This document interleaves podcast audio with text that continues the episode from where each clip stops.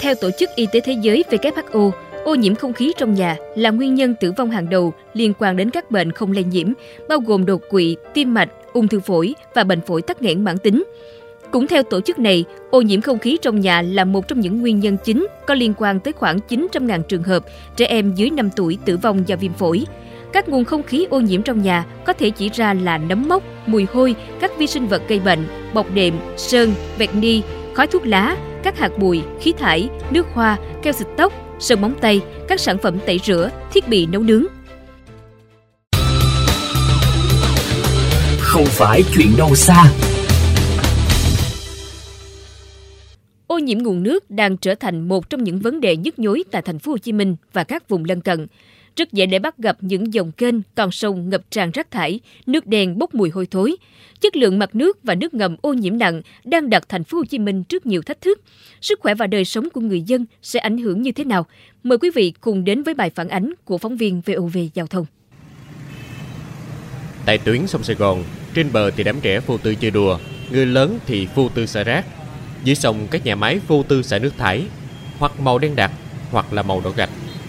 Kết quả quan trắc của Tổng cục Môi trường thuộc Bộ Tài nguyên và Môi trường năm 2020, chất lượng nước ở các đoạn sông chính đã có nồng độ vượt quá tiêu chuẩn cho phép từ 1,5 đến 3 lần.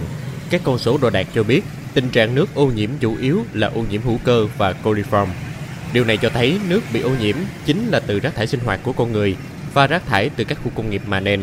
Người dân sinh sống tại khu vực bức xúc. Nào là heo chết, chuối vật chết dục quăng xuống sông hết trơn. Thành ra bị ô nhiễm nhiều. Giờ mà hãng nào không có cả. Với lại mấy cái quán, mấy quán nhiều nó xả ra mấy bữa nó có mưa là nó xả dầm nước đây ghê lắm nó, nó, nó, nó dân khu lùi lùi à, mà nó hú lùm mà nó cũng do một phần là các nhà máy xí nghiệp những nơi mà người ta chế biến sản xuất này nọ ta thải ra là một mớ Bà Nguyễn Thị Nhung sinh sống tại khu vực quận Bình Thạnh cho rằng chính nguồn nước ô nhiễm đã gây ảnh hưởng nghiêm trọng cho nguồn thủy sinh tại đây. Nhiều hộ dân đã không mưu sinh nổi với cái nghề nuôi trồng, đánh bắt thủy sản ở dòng sông này. Cá chết nó, nó, nó không đây chết hết rồi, dân ta đi bỏ, người ta đi làm ấy hết rồi, người ta đi làm công ty hết rồi. Không có ai dám đầu tư làm cá nữa. Khi những con cá còn không sống nổi với dòng sông đang chết này, thì người dân vẫn cố bám phiếu bằng việc sử dụng nguồn nước được lấy từ chính dòng kênh để làm nguồn nước sinh hoạt. Chị Trang, ngụ phường 13 quận Bình Thạnh chia sẻ. Như mọi nhà có nước máy đó, thì cũng đã qua lọc rồi.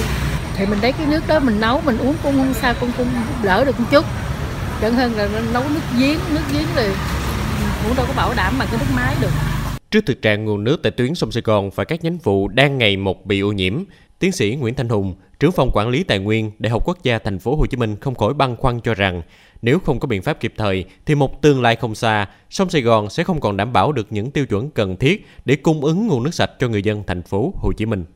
Các cái nguồn xả thải ở các quy mô khác nhau đều đưa cái chất thải vào trong cái môi trường nước.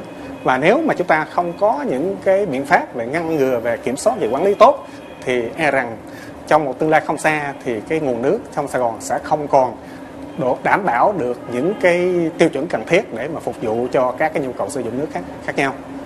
Vấn đề ô nhiễm nguồn nước tại các tuyến sông thành phố Hồ Chí Minh chưa bao giờ hết nhức nhối, bởi nó ảnh hưởng trực tiếp đến sức khỏe của người dân. Vậy nên, cần có những biện pháp cụ thể để bảo vệ nguồn nước thành phố ngay lúc này.